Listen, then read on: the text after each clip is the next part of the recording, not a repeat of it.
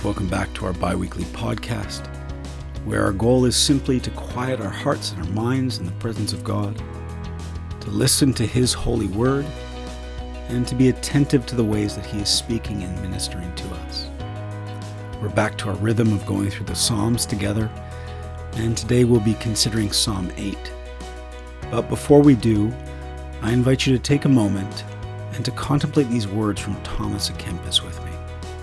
This is from The Imitation of Christ, Book 3, Chapter 1, and the title of this section is Of the Internal Discourse of Christ to a Faithful Soul. He writes I will hear what the Lord God will speak in me.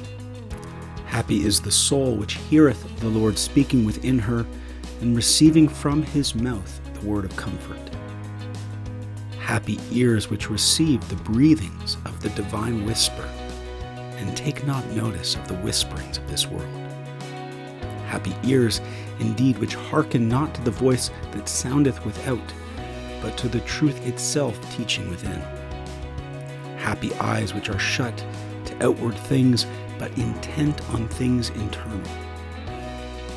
Happy they who penetrate into internal things and endeavor to prepare themselves more and more by daily exercises for the receiving of heavenly secrets.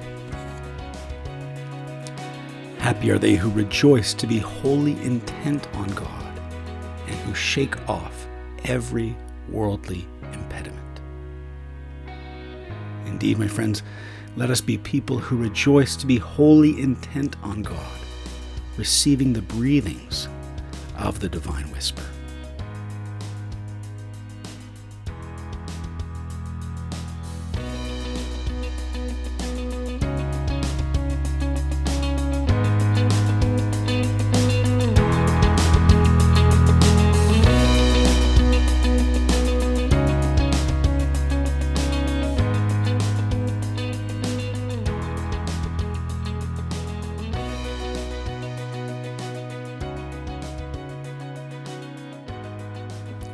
Psalm 8 O Lord, our Lord, how majestic is your name in all the earth.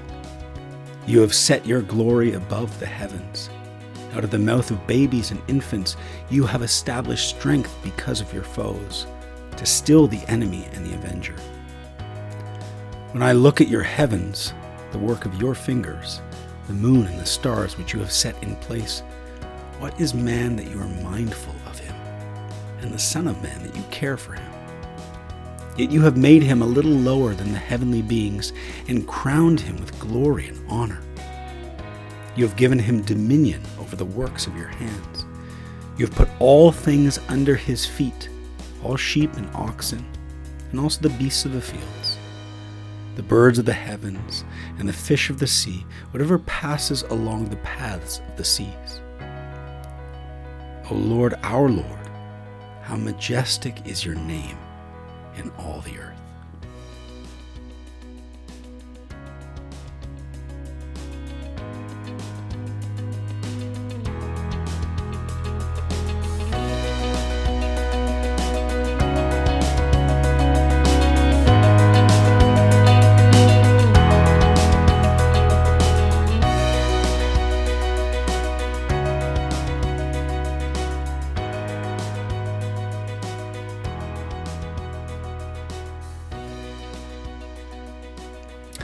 This is one of my favorite Psalms, and I won't do justice to it in this short reflection, but I just wanted to offer a couple of brief thoughts as we come before this Word of God in the presence of God. And the first is this that this psalm is a corporate psalm of praise. It begins by saying, O Lord, our Lord, how majestic is your name in all the earth. This is a proclamation of the glory and majesty and wonder and how incredible God is, how amazing the Creator is. And like anything else that we marvel at, it's meant to be shared and experienced with others. How often, when you experience something beautiful or something breathtaking, or when something good happens to you, how often do you immediately look for someone else to share that with? A friend, a spouse, a neighbor, anyone. There have been times I, I can think of being on vacation and marveling at this incredible historical site or just taking in a sunset or a sunrise and needing to talk to someone, even turning to strangers at times, just wanting to share this moment with someone. They've looked at me like i am totally crazy some of those times, but I think you understand the impulse. When we see or experience something beautiful, we want to share it with other people. I hear that in the opening words of this psalm. O Lord, our Lord, how majestic is your name in all the earth. This is a corporate invitation to rejoice in the beauty and majesty of who God is.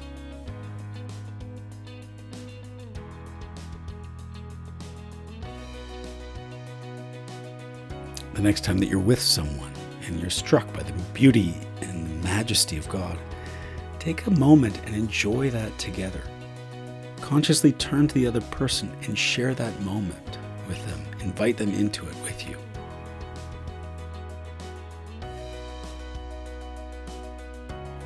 Or maybe today you want to take a minute and reflect on times in the past when you've been with somebody else rejoicing in the presence and glory of God and how wonderful it was to just share that experience with someone else.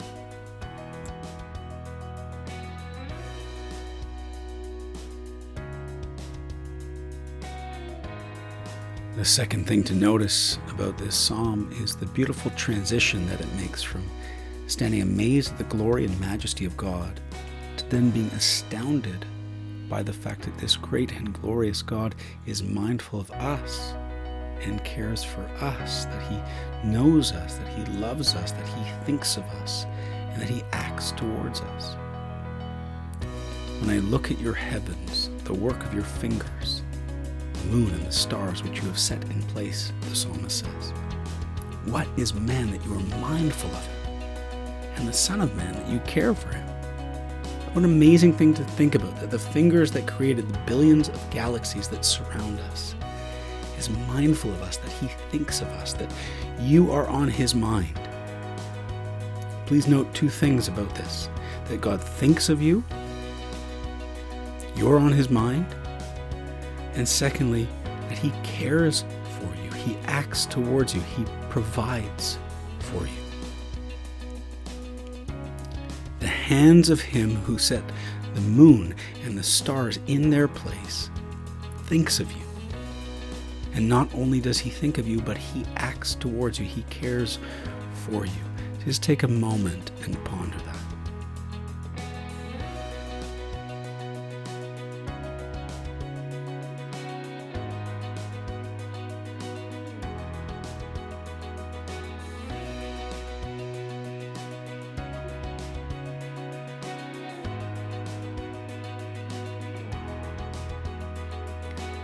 Ask yourself Does my life actually reflect that truth?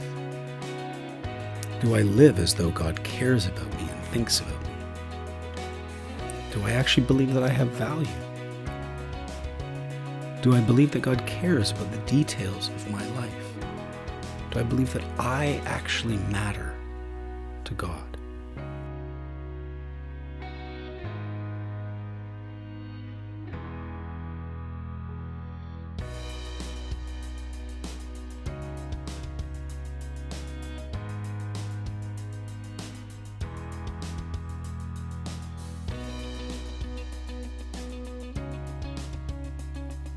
Third movement of the psalm then takes the reality of God's care and provision for our lives and translates that to care and provision for those around us. Verses 5 to 8 say, Yet you have made mankind a little lower than the heavenly beings, and crowned them with glory and honor. You have given them dominion over the works of your hands. You have put all things under their feet, all sheep and oxen, and also the beasts of the field the birds of the heavens and the fish of the sea, whatever passes along the paths of the seas. As we recognize God's care and provision for our lives, that naturally invites us to care for and provide for those around us as well. Care for the animal kingdom is, of course, part of the creation call on our lives. It was built into our calling at creation. But who else might this apply to? Who else might God be calling us to care?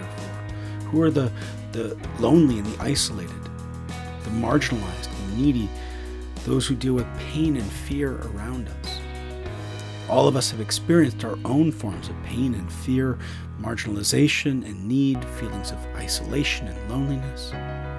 But we have all also experienced the grace and love of Jesus Christ. And that naturally causes us to turn to those around us in care and love as well.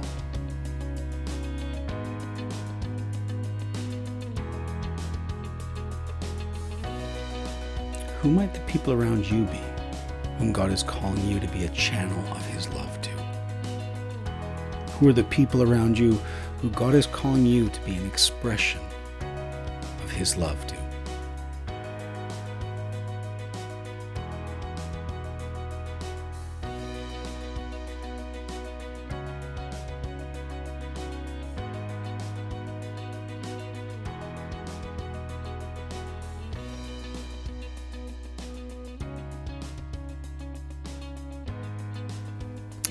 Lastly, the psalm ends in praise and wonder once again. O Lord, our Lord, how majestic is your name in all the earth. How might God be calling you to praise and wonder today?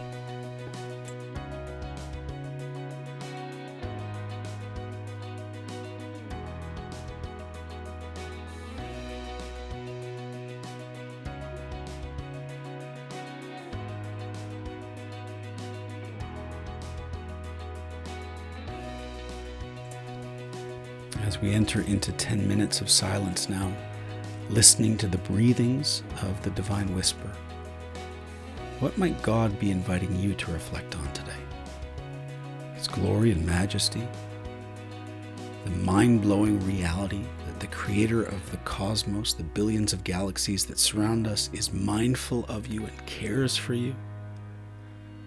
The beautiful responsibility that we have to be mindful and care for others around us, or simply the invitation to rejoice in the glory of God. Maybe it's one of those things, maybe it's some combination thereof. Whatever it is, allow the breathings of the divine whisper to speak to your heart right now.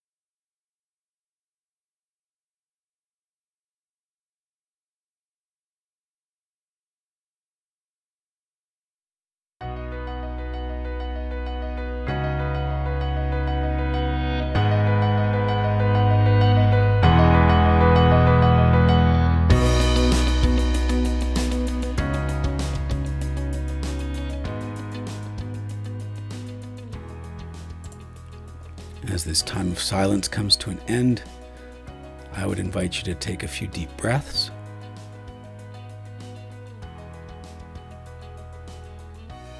To thank God for whatever ways that He has been speaking to you during this time, and to join me in praying the prayer that our Lord and Savior taught us. Our Father, who art in heaven, hallowed be thy name. Thy kingdom come, thy will be done, on earth as it is in heaven.